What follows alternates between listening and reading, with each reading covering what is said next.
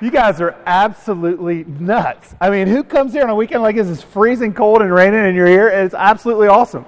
And I want to tell you, like, doing what you're doing is crazy, but that's a great sign because I'm telling you, the people that changed the world that are in this book were crazy.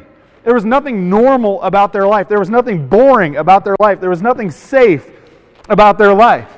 And, and, to be honest, your friends, they're just going to have another weekend right now. They're, they're home somewhere. They're going, I don't know what you want to do tonight. I don't know. Let's watch another movie tonight. That's what your friends are doing. You know, you, I promise you're not missing anything. Because the life that you've got where you're going to take chances to try to encounter God, God's going to meet you in. And, and it's something that's just rare. It's something you're going to get to do. And I love doing this. To be honest, this, this group of people is my favorite group of people in the world to come on a campaigner weekend. Because I'm convinced that God wants to use you to change the world. You're the most important people at your high school. God has chosen you. I mean, this wasn't something where like a whole bunch of folks came. And that's purposeful. The idea was that God would put his hand on some people and draw them to a place so that we could huddle together to try to figure out what he's doing, and that's you. And, and I know this because you want life. I love high school folks because they want life. I, one of my first Young Life job was in 1990. Most of you weren't born yet. I was a, a, senior in college, and I was going to the University of Cincinnati, and they moved me out to rural Indiana, kind of in the southeastern corner er, of Indiana, and I moved out to this place that was farms. I mean, nothing. I mean, we drove a half an hour to the nearest McDonald's, you know? And I would drive out into this place. I started coaching high school football there, and they said, just start a Young Life Club. It was by myself. And so I drove out, and I didn't know what else to do, so I started kind of coaching high school football. I got to know some of the guys. They don't know Young Life. They don't know the Lord. We, we're just kind of just hanging out together at practice. And I'm thinking to myself, like, okay, now we've been practicing for three or four weeks. Somehow, like, it'd be cool, Lord, if some guys would start to hang out with me outside of practice. But I didn't know how to make that happen. And then one night, it was a night kind of like what you had last night, it, it rained really hard. I mean, it was absolutely pouring down rain. It was kind of a cooler night. We were in the fall in Indiana, and all of a sudden I had this apartment that I lived in. They let me live in this apartment so I didn't have to drive back and forth all the time. And all by myself in this kind of one bedroom apartment, there's a knock at the door.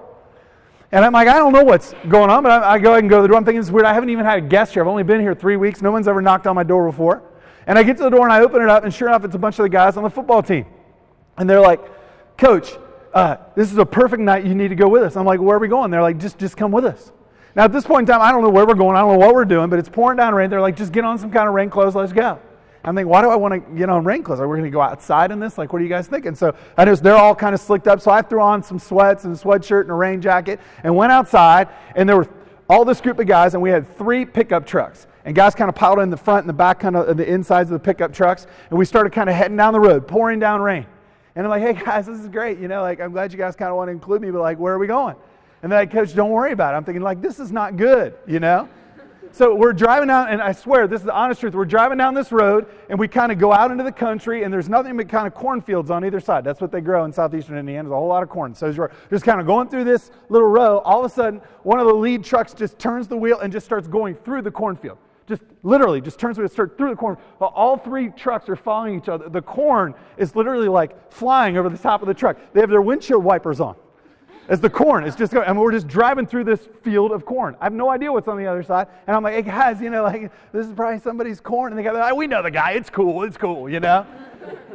and so finally, we kind of pull out of the corn bed, and on the other side was this set of woods and the woods kind of went down into a ravine. I could tell there's kind of a creek down there, but it's dark and it's raining, you know? And all of a sudden, all the guys get out of the truck, and all the guys kind of circle around one truck and start to get in back of one of the trucks. And I'm like, what are we doing? And they're like, Coach, this is just like a game we play. When it pours down rain, you know, we're kind of bored. So we do this, it's called mud surfing. I'm like, mud surfing. He said, yeah. We just, we all pile in the back of this pickup truck, and he's going to rip through these woods, and the first one to fall out loses thinking, like, you've got to be kidding me. But literally, all these guys start kind of piling in the back of this pickup truck. One guy stays in the truck behind, just kind of for safety. I don't know so he can run over the guy who falls out or whatever. but he's kind of, there's one guy who's like, uh, you know, I'm the safety guy, whatever that is. So he stays in the truck behind. All the rest of them, so I'm piling in the truck, and Rand Ballard was our middle linebacker. He was, he was very insane, as most middle linebackers are. And he, I, I went to him and I said, Rand, like, um, you just got to, what's the secret? You know, just give me some hint. I mean, I've never done this before. He goes, oh, I'll hook you up. He goes, listen, just wake your way towards the front, okay? And he said, when you start to fall, just kind of reach and grab the fog lights that are kind of on top of the truck. Just kind of grab them real quick, most of the time, now if the guys see you, they're going to throw you out of the truck. If they see you grab them, that's the rules. If you grab any part of the truck, you got to go hands free. But if you grab something, they throw you out of the truck. And I'm thinking, okay, so I make my way towards the front. I'm kind of up towards where the floodlights are. Now, little did I know that's not really good advice because when you're up by the floodlights, it's like having like an epileptic seizure of strobe lights. Because all that happens is the truck bounces up and down. You just can't see anything. I mean, you're absolutely blind. At least the guys in the back have a little time to see what's coming. Because as I'm up at the front and I'm kind of, we're jumping up and down and I'm thinking, okay, at least I've got some guys around me, you know, maybe I won't uh, go out too fast.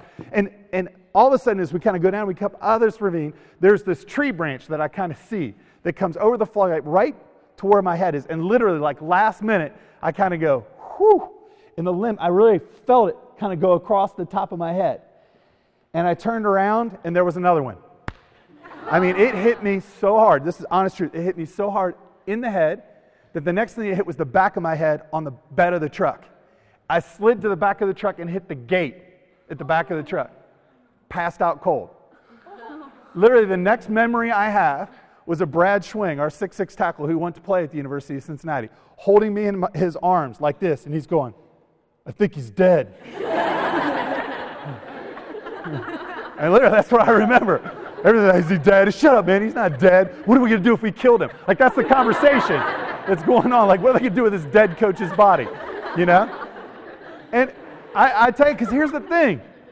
Those, that group of guys were absolutely nuts. And when they lived in the middle of nowhere, like they just made fun out of absolutely stupid stuff, out of unsafe stuff. I mean, we did ridiculous things together out of sheer boredom. Because here's the thing they wanted life and they didn't want boredom. And just like you, and just like me, I sat in your shoes. Back in 1984, I went on our first campaigner weekend ever. I was trying to figure out this whole God thing, and they talked about this phrase your leaders have said. They said, John 10 10, that Jesus Christ has come, that he would give you life and life to the full. And I remember thinking, okay, like I'm already kind of starting to believe in this God thing. I'm starting to believe that Jesus was who he said he was. I know that I need him in my life. But how do I get life to the full? What does life to the full look like? And so that's what we're going to talk about this morning. As a matter of fact, if you got notes there, I'm going to like take you through notes there. These would be great for you to have because here's the thing: you all are going to go back. You're going to lead Bible studies at your high school. You guys, as you get to become upperclassmen in your school, they're going to be freshmen and sophomores that you're going to lead in Bible studies. And you're going to want some notes. You're going to want some things to look back on. A lot of you are going to go in in college and you're going to lead and be leaders in a young life in college. You need notes. You need some things you can go back to to help you. Some of you are going to be on the staff. You're going to work with us in the team one day. Do you know part of your history of being here is going to be neat? You are the first time the group of people to do this. You know that, don't you? I mean, you do know that one day many of you will come back in this room as leaders, and it'll be a campaigner weekend, and this room will look very different. You know, we're breaking ground here this next summer. We're going to start finishing off this camp. And when you come back here, this room's going to be full. And you're going to go, I remember the time when it was a concrete floor. And there was just a few of us kind of in here. And we were the ones that God used to plant the seed for this whole thing. That's what you're going to remember. Because it's a part of this journey of life to the full. So as you got your notes, you can see kind of here, here's the secret. This first part of this whole idea of life to the full. And you got to get this. Let me tell you this again. If you want a safe, boring, predictable life, just mentally check out. If you want to just kind of put on the plastic, you know, I'll play, put on my Jesus face when I go to Jesus things. I'll put on my other face when I go to other things. I'll be whoever I need to be, wherever I need to be. I'm in control. You'll have a safe, boring, predictable life. That's what you'll get. And, and that's okay if that's what you want. The truth is, probably not all of you all will get it this weekend. But for those of you who kind of lean up and you go, no, no, no, what, what is? What could it be? What could it really be? Here's the secret. Jesus, when he talks in John 10 10 about life to the full, it's in the context of a whole passage. And the whole passage is about one thing and it culminates in that phrase of this is the secret to life to the full. And here it is life to the full is revert, reserved for those who know his voice. That life to the full in Christ happens to those who learn to know God's voice. That's what the whole passage is about. I mean, you could see it here. In, uh, in John chapter 10, he says, My sheep listen to my voice. I know them, and they follow me. And I give them eternal life. And by the way, that's not just I give them eternal life, like when they die, they go to heaven. That's not what he says. The, the sheep that know me, that they listen to my voice and they follow me, I give them life now and life eternal. That's what that word means. We don't translate it really well. but it means I'm going to give them full and real and deep and rich life now. Let me tell you something. Your leaders who are following Christ, and I don't know that all of them are, but some of them are, and you probably know the difference. The ones who look like they really have life, they have pain in their life, they have sadness in their life, they laugh deeply, they cry deeply, but one thing they're not is bored. They're not bored. Because it's one of the only promises I can give you out of this whole thing. He's going, This is what life to the full is. It'll be full of ups and downs, but full. You'll never lay in bed at night and go, Man, I'm just having midlife crisis at age 15. You, you, you don't have that. Because when you listen to his voice, it says, No one can snatch them out of my hand. That's the scripture that he uses. Now, as soon as I say that, you think, well, like, how do you know God's voice? Like, I got some uh, guys who I meet with back home, and our campaigner group meets these guys and girls, and we're together. One of the things we talk about is how do you know God's voice? And, you know, one's like, you know, like, I don't know, like, what's it sound like? Well, this is God. You know, like, what's God's voice sound like? And we started saying, well, how, how would you know what God's voice sounded like? And so we started having this conversation, and then we finished. And then the next day, we were up at the high school. And one of my senior guys was walking out of the locker room after practice. And as he was walking out of the locker room, he was kind of going up the hill. There was a freshman who was kind of standing up there. And he was waiting for a ride, and he didn't have a ride. You know, so that's, he kind of has the freshman look. Like, I'm a loser. I'm a freshman. I don't have a ride. I'm waiting for a ride. I wish my mom would come, you know, blah, blah, blah. And as he walked up, the senior said to him, George Murray, he said to him, hey, he said, listen, um, as I, uh, uh, he said, hey, man, have a good day. You know, did you have a good practice? Cool. See you, man. And he walked on, and he got about, you know, 15 feet away, and I saw George kind of go, and I'm kind of trailing from behind. I saw him go, kind of shrugged his shoulders. And he turned around and he went back and he's like, dude, you need a ride? And the freshman's kind of like, you know? And he's like, come on. And as he walked over, he put his arm, I heard him say, so how was your practice? And they started to go and they started getting in the car. It was so fun the next day. I said to him, hey, hey listen. I said, George, listen. Remember how we were talking about how do you hear God's voice? I said, I got, I got a question for you. Yesterday, I watched, I witnessed this. You were walking out, you were going home, and I know the kid you were taking home lives on the other side of the planet. You know, it cost you time, it cost you gas, it was a pain. I said, I saw you walk by him, and I saw you turn and ask him if you needed a ride. And all I want to know is this question why? Why did you do it? You were in the clear. I mean, you were 15 feet away with your back turned. He didn't ask you for a ride, it was smooth sailing. And for some reason, you stopped and you look back and you ask, why? What possessed you? And this is what he said. And tell me if you don't have these moments. He goes, I don't know. I just felt like it was what I was supposed to do. Said, That's God's voice. You see, it starts off as this thing when you're growing up you call conscious. You know, it's this sense that you go like, this is right and that was wrong, and that felt right and that felt wrong. Unfortunately, you know, a lot of people get their conscience seared. They, they stop listening to the voice of God and they have what we call no conscience. But what happens is if you start to listen to the voice of God, the less that you ignore it, the more that you say yes to his dares, the more it'll kind of cultivate. And so things happen. He speaks to you through his word. You get to test that with other people and you start to figure this thing out. So, what we're going to do, we're going to look at what are some ways to listen to his voice. You're doing it here this weekend, so let's take a look at it. Here's the story Matthew 14, you got it right there in your notes. It says, this is just one story. It says, immediately, Jesus made the disciples get into the boat and go ahead of him to the other side while he dismissed the crowd. And here's the first thought I wanted you to have to listen to God, listen with urgency. It says, immediately, Jesus made the disciples get in the boat. It wasn't like eh, when they wanted to, it was like there's a sense of urgency to it. It's like we got to do this thing. I want to listen to God in this moment, in this day, by listening with consistency. You see, part of the reason the disciples could listen to Jesus, they heard his voice all the time. And you tell me about this. If you're trying to figure out, like, okay, how do I really hear God's voice? How do I really hear God's voice? Think about this. You know the voices of teachers you have. They can be talking down the hallway. You know their voice because you listen to them every day. You know, if coaches, it's funny, one of our football coaches has this whistle. And he can kind of do this thing, you know, with the tongue and the teeth, and he just kind of, shh, and it's like a distinctive thing to all the guys on the team. We were at Windy Gap once, and he came as an adult guest. The guys didn't know he was coming. We were all the way over by the Windy Gap Club room. He pulled in up the road and gave out his whistle. And you saw about 20 guys kind of go, like, holy crap, Coach Rue's here. Because they know, they, it's the consistency. They hear the whistle so many times, they know it. You know what your parents are going to say to you before they say it, don't you? By the looks on their face, a lot of times you're like, oh, I know this one, I know this lecture, right? Your boyfriend or girlfriend, you start to sense. Your friends that are closest to you, you start to think, I know what's going to happen here. It's the same thing. By listening with consistency to God, how do you do that? That's what you're doing here. That's why they were trying to have you go off by yourself and try to figure out how can I do it to learn how he thinks. And here's the second part. It says after he had dismissed them, so Jesus puts him on the boat immediately. He goes up to a mountainside by himself to pray. When evening came, he was there alone. You did this this morning. Listen alone. And don't fear loneliness. And one of the things I'm going to tell you if you truly choose to follow God, like if you have the guts to truly follow God, you are going to deal with loneliness. I'm just letting you know, it's part of the prescription. Here's the great news He's also going to give you a depth of friendships and relationships that other people can't fathom. I, mean, you ask your young life leaders, it's like there's a sense, I know, you know, I have a wife, I have two kids. If something happened to one of my kids, I know that there are guys who would be on a plane and on a car tomorrow, no questions asked. They would be at my house and they would stay as long as they had to. Deep, rich friendships. Richer than other people would dream to have. But I also know this you'll be lonely. There are times that you're lonely, and it's part of the prescription because when you're alone is when you realize that you're not alone. Part of listening to God's voice is by being alone and realizing I'm not really alone. And God gets us alone sometimes. That's why not being afraid to go out and do what you did this morning.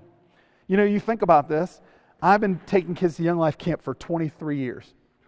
I've been going to Young Life camps with kids. What's the most powerful part of camp every year for 23 years? We change the songs, we change the skits, we change the speed, we do everything else. What's the one thing that when kids stand up and they go, This was transforming to my life, what do they refer to? 20 minutes alone.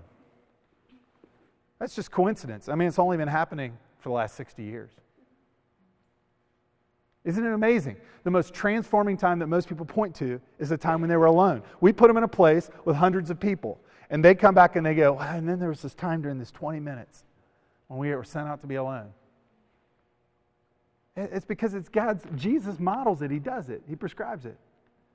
And if you want to listen to God, you have to learn how to be alone and take time to try to figure out, like, okay, a crazy thought pops into your head, right? You're alone and you're kind of reading, and a crazy thought pops into your head, and you're thinking, like, okay, was that God or is that like bad Mexican food? Like, what, what is that, right?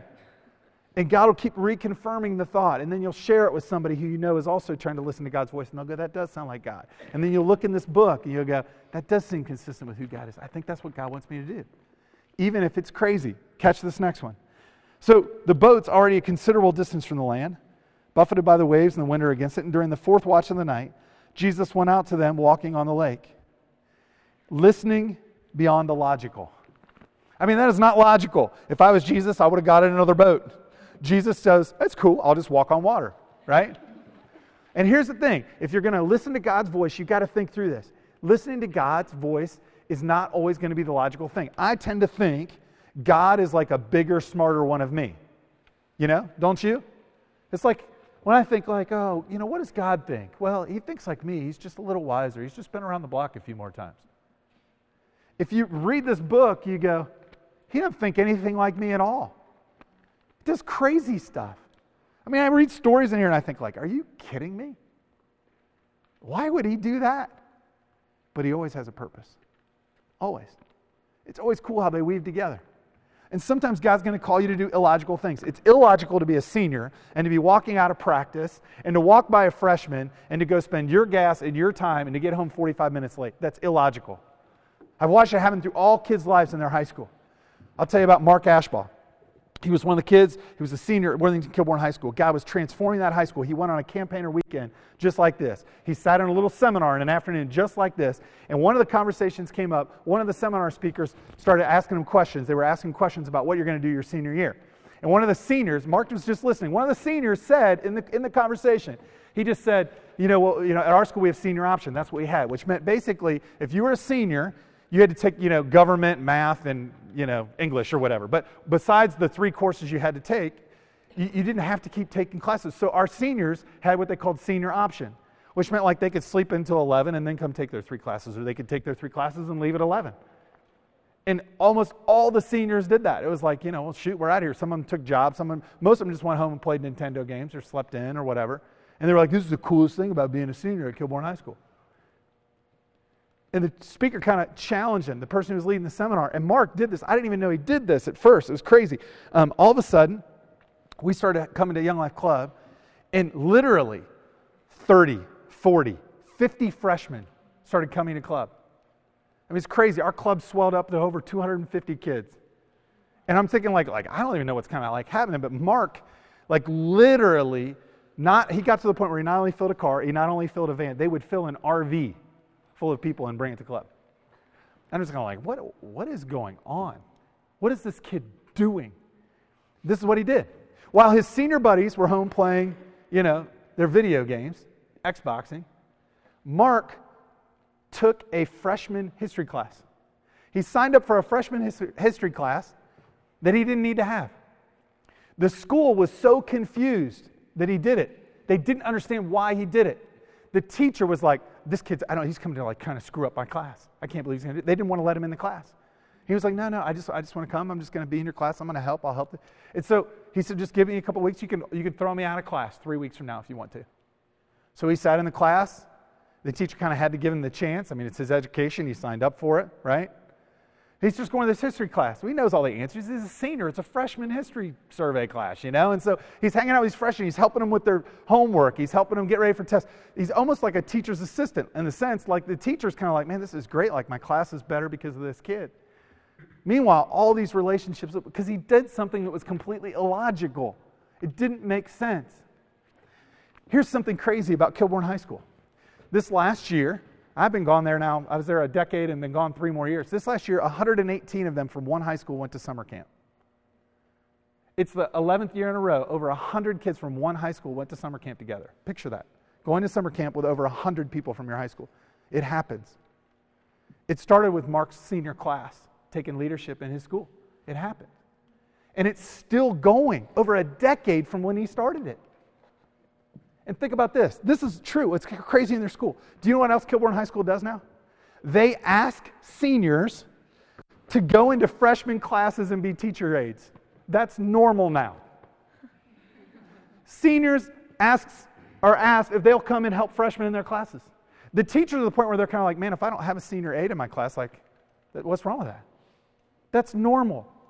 But it was illogical. Now it's something beautiful because someone listened to the voice of God and said, That sounds really stupid. I think I'm supposed to do that. right? What is it that God is calling you to do to think through this thing? It says, When the disciples see him walking on the lake, they're terrified. It's a ghost, they said. And they cried out in fear. But Jesus immediately said to them, Take courage, it is I, and don't be afraid. See, one of the things that listening to God is, is you have to do it anticipating fear. There's going to be this point of fear when he asks you to do something. When Mark thought to himself, if I do this, my friends are going to totally rip me. And then there's peace. You anticipate his fear and you listen for his peace because what happens is listening to God is not safe. It's way better than X Games. You don't live a self controlled, achieving life. Do you know this? How many of you are seniors in here right now? You do realize that your first quarter is almost over. You're going to blink your eyes and you're going to be out of there. Have you thought through this? It really is true. Think of all the things that are most important and what your friends think, and we're going to be friends forever. No, you're not. You're going to be with them three more quarters. And then ask your leaders about all their high school friendships, and they'll tell you there are a few friendships that I have are deep and rich. They were probably the ones they had in Christ. But all the people that they were worried about what they thought, they don't see anymore. It's so important to you now. But you're going to blink and it's going to be over. I mean, I mean, one of the things that we do to face our fears is to kind of go, oh, wait a minute, wait a minute. Let me, let me really think through this, big picture wise. What's God doing? Am I going to chicken out? Am I going to step back? Or am I going to lean in? We can't be afraid.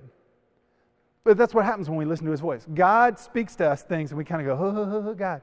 Like, I'm an upperclassman. You want me to go to the underclassmen's lunch table and sit with them? My friends are going to kill me if I do that. And God goes, Yeah, I want you to do it. And eventually, one of your friends is going to be a real friend. They're going to go with you. And you're going to leave an impact on that school long after you leave. Get up and go to the other lunch table. Oh, God, you've got to be kidding me. Go talk to that group of kids that you don't know. Are you kidding me? See, this is what your young life leaders do. Have you ever wondered why they come up to your school? You're like, don't you have any friends your own age? Don't you wonder that about your leaders? They're scared to death to go to your school. They get out of the car when they get to your school and they go, oh God, oh God, oh God, oh God, oh God, oh God, oh God. That's what they do. But you know what the difference is? They have the guts to keep going. They have the guts to step on and keep going. But they're scared to death. And they're cool.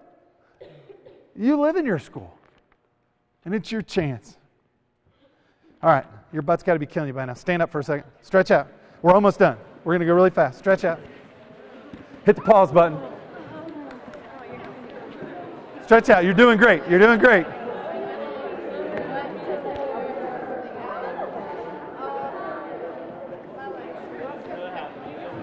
We'll hyperspeed the end here.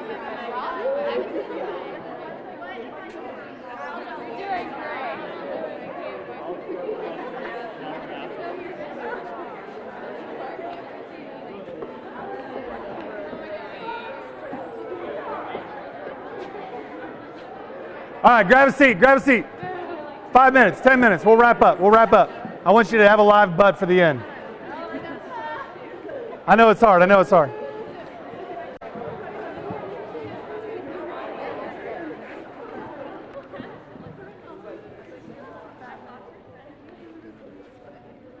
Lord, if it's you, Peter replied, tell me to come to you on the water. Come, he says, and Peter gets out of the boat and steps on the water. That's what we're talking about. And here's the thought when you listen for his mission, you'll live in his presence. I can't tell you a number of people, and they go, like, I want to experience God's presence. How do I experience God's presence? Well, part of the reason, way that you experience God's presence is you go to where God's moving. You go do the things God's doing. You join him in what he's doing. God wants to transform you in your high school. Join him in what he's doing. When you live for his mission, you'll live in his presence. You'll experience him. But too many people miss this. And see, this is the way it is. You tell me if this isn't the way it is. It's like, this is me, and this is the rest of the world. And all revolves around me. Don't you watch? Isn't this the majority of the people at your high school? You watch. It's like, it's me, and it's all about me. Is that leading to life to the full? Real happiness, true depth, real friendships, life to the full? Not at all. Not at all. And you watch it happen all the time. And then they'll suck somebody else into their vortex, a boyfriend or a girlfriend. Don't, don't you think this happens? It's like, and then they'll try to rotate it around that. One of the guys in our football locker room, uh, or weight room the other day, they were lifting weights, and this kid just sucked. And he's a good kid, and he just was stinking up the joint, kind of working out, and was out of it. I'm like, dude, what is wrong with you? This is what he said. He said, Coach, man, I just don't know what to do, man. It's like my girlfriend broke up with me. And I'm like, oh, yeah, it's a bummer, you know. And I said, like, why are you so bummed? He said, well, you know, like we've been going out for two years, and I mean, I don't want her to break up with me. Like I just kept telling her, please don't break up with me. And she did, and I mean, I don't know how I'm going to live without her. I said, well, you want to know why she broke up with you? Because you don't know how to live without her. She wasn't created to be in the center of your life. Isn't that every high school relationship you watch? Boy and girl start to like each other. Then they start to date. They go out once, then they go out twice, then they start going out every other night of the week, you know, and then they start texting in between their phone calls, in between their Facebooks, right? And it's like they, the vortex sucks their relationship in to where it's tighter and tighter and tighter. And what starts to happen? The guy's friends start to say what to him? Dude, you are so, right? And, and, and, the girls start to go, well, you know, like we never get to see you anymore, right? You know, yeah, this is what happens, right? We used to be friends, and now you don't spend any time with us, right? and, and they get together what they were not created to be, and they start to suck the life out of each other without knowing until finally the alarm goes off. And you tell me if this isn't what happens. One of them, it's like an alarm goes off in their head, and they think, like, this just doesn't feel right. And so they go to the other person, what do they say? We just need a break, a break some space. Translation, could you get a life, please? I mean, that's what the relationship's saying. Would you get a life? And the other person panics instead of going, you know what, I have a life outside you. I don't need you. It's funny. Have you ever wondered? I've wondered this as guys a lot. Guys, tune in with me on this. Have you ever wondered, like, sometimes there's this great girl and she's dating a guy who's a total jerk to her? And you're like, why is she dating that jerk? Well, it's because he doesn't communicate need to her. It seems like he has, and, and that's attractive. There's a strength. It's twisted, but there is a piece of it that has truth in it. That we weren't created. I tell folks this all the time when you think about it. I mean, that's why, like, when a girl starts to break up with a guy, I'm like, first thing you need to do is just act like you don't care if she breaks up with you. And then all of a sudden, she might get interested again. It's because of the principle. The principle is this when you're living for the right mission and you're living in God's presence, all of a sudden you have a strength that's different. Things change. And that's attractive, and people do want to be around you. But when you, you put other things in that center of life, it doesn't work. And you know that as well as I do. The only time it works is when you have two really, really needy people. You guys know that there are a few relationships in your high school where like they're so sickly needy that they just kind of cling to each other and you're just kind of like, ooh. like neither of you have a life, right? That's not really what you want either. So then the wind, he sees the wind. Peter's out on the water living for the mission and he becomes afraid and he begins to sink and he cries out, Lord, save me. And it says, immediately Jesus stepped on his head and shoved it under the water and said, You're stupid. He didn't say that at all. I see him swinging up. He says, Jesus reached out his hand and said, You have little faith. Why do you doubt? Here's one of the things you learn to listen for. I'm telling you, you want to listen to God, is you listen for his forgiveness and grace. Listen for his forgiveness and grace. And here's the thing, you and I don't understand. I'm telling you, if I could if I could wave a magic wand and have you get one thing that would transform your life, it would be this if you only understood how God really saw you, it would change your whole life. You see, this is what we think. You know, in our world, the financial markets crash, and so we have money, uh, things on our mind. So think about this. It's like what we picture is like I have this bank account, right? And like I sin, I screw up, blah, blah, blah, I feel bad, right? So like I've spent that money, I go into debt. And Jesus dies on the cross and bails me out. That's not an accurate description. Jesus dies on the cross and gives you more money than you can ever spend.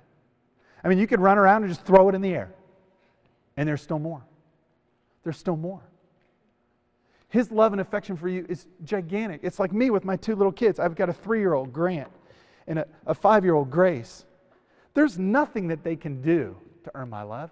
I mean, they color pictures, you know? And it's like they color their pictures and they come up and Grace like, Daddy, I made this for you, you know? And it's like, honey, that is so awesome. I love that. And in my mind, I'm thinking, I got like 95 of those hanging in my office. It's not, you're not a Rembrandt, honey. It's not going to happen. But I love it because it's from her. My son, I don't turn to my son and go, and you stink. You can't even color in the lines. I mean, they can bring me their best, and it has nothing to do with what they give me. I just am excited they want to bring something to their daddy. And God feels the same way about you. It's like, why are we so convinced that God's disappointed in us all the time? It's absolutely insane. Give me your hand. What's your name? Haley, Haley, come here. All right. Haley's going to play a little example with me. Haley, let's say um, that uh, I came to you and I said, Haley, listen, um, we're going to be in Columbia, and my Lisa and I are staying there, and um, my got my nephew is coming, and my nephew, let me tell you something, he's hot. Okay, like he's a stud. You're gonna like him. Fun personality. He's really, really. Eh, I'm telling you, like this guy could be your husband. All right. Will you go out on a date with him? You'd say yes? Okay, sure. So, okay, good. Just pretend you'd say yes. Okay. So she's, okay, now we come to the door, and it's like, all right, we're coming over the date. We come to the door, and you open the door, and he's none of those things. How do you feel? A little disappointed. A little disappointed, right? Can be logical. Now I come to you and I say, hey, listen, Lisa and I are going to be in Columbia. My nephew's coming in. I got to be honest with you. Like, I need a favor, really. Um, my cousin, he's not the most attractive guy in the world. Okay, to be honest, he's kind of hard to look at, and uh, his personality rivals that board over there. And you know, like, I, I'm just telling you, like, to be honest, this is going to be a fairly painful date. I need you to do it anyway because Lisa and I, we'll just make it fun. Will you, will you do it? And as a favor, if you said yes, right? If you came to the door and he was all those things, are you disappointed? Why not? Because you knew it was going to be like that. Yeah. Thank you. Grab a seat. Give her a hand, ladies and gentlemen. Yeah. Here's the thing. Think through this concept. This is true. It's all based on what? Expectation. Okay. What does God not know about you? Oh, really? I mean, and yet we think like God goes, Oh my gosh, I had no idea you thought like that. Oh, that's right, I'm God. I know your thoughts before you think them. Right? I had no idea you would do that. Oh, that's right. I know the numbers of the hairs on your head. Nothing is a surprise to me. Do you think I'm surprised when my three year old has an accident and wets his pants? I'm like, oh man, that's a bummer. Hope I have some other pants in the car. I'm not surprised. I'm not shocked. And neither is God. He's so crazy about you. But we got to listen for his voice of forgiveness and grace. We can't just, just say it and not believe it. Here's the last thing. We're done. It says, When they climbed in the boat, the wind dies down, and those who were in the boat worshiped him, saying, Truly, you are the Son of God. Listen for who he is and worship him. That's what we started talking about today. Listen for who he is and worship him. The response to God was you experience God. And some of you did that this morning. I was driving here this morning, driving through the mountains, and I was just like, God, you are cool. I mean, this is just cool. No accident. I mean, it's just, this is who you are. And my response was to worship him. You just go, God, man, I love you. The way you think, the way you create. It's amazing. How cool is it that you thought to do this with trees? You know? I mean, you could have just made them green all the time, but you decided not to. And so we, we begin to listen to him. We begin to listen. We go, God, I can't believe that you would do this this way. You are so cool. It gets us in that heart of worship.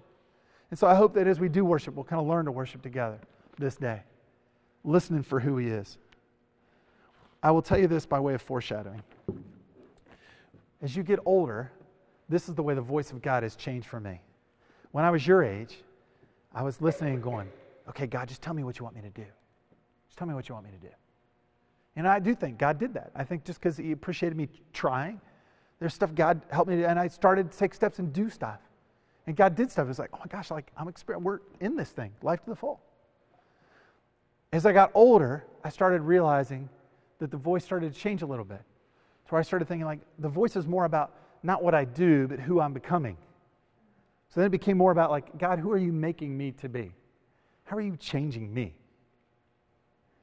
And now, as I'm entering a different stage of life, the voice has changed again. Where I'm realizing now it's more just about who He is. It's going, this was never about you. This was always about me. You're starting to learn so many cool things about Him. Life to the full is taking a whole new depth at 40. It wasn't like it figured out at 15. And so, as you're here this weekend, I want to give you this thought. We're to all we're to do is stop right now and we're going to ask you uh, to take out if you flip in those questions back to the friday night questions. We're not gonna, we're going to get up don't worry your butts are done. But i'm just going to ask you to go off with your leader. If there's a group of you from your school together even better go jump in a tent hang out in the corner take a walk whatever you want take 20 minutes and just go you don't have to answer every question but just have a conversation with your leaders pick the question you feel like answering and just go hey let's all answer that question but just have a little bit of process time, a little bit of conversation as you guys kind of walk out and about. Let me tell you, I want to commend you that you're willing to even come here, that you're willing to say yes to this dare. I don't think you'll be disappointed. Let me pray for you. God, thanks for these friends. I thank you for this group of people that you called and how awesome it is uh, Lord, that they said yes, that they were not scared, that when other people kind of cowered back, that they leaned in. I thank you that you've chosen them, that it's for a purpose, and Lord, that you want to reveal yourself to them in such a way they would know a full life. I pray that they would never be bored. I pray that as they sit in their second period English class, boredom would not be the feeling because they know you're at work, you're alive, and something's happening in that class. Probably has nothing to do with English, it has everything to do with you. I pray, Lord, that they would not know boredom I pray that in loneliness, they would know that they're with you. And I ask, God, that you would cause them to have some groups of friends that would band together and decide that they want to listen to your voice for the rest of their life. Bless them as they go and talk together to have real conversations and real deep friendships. In Jesus' name, amen.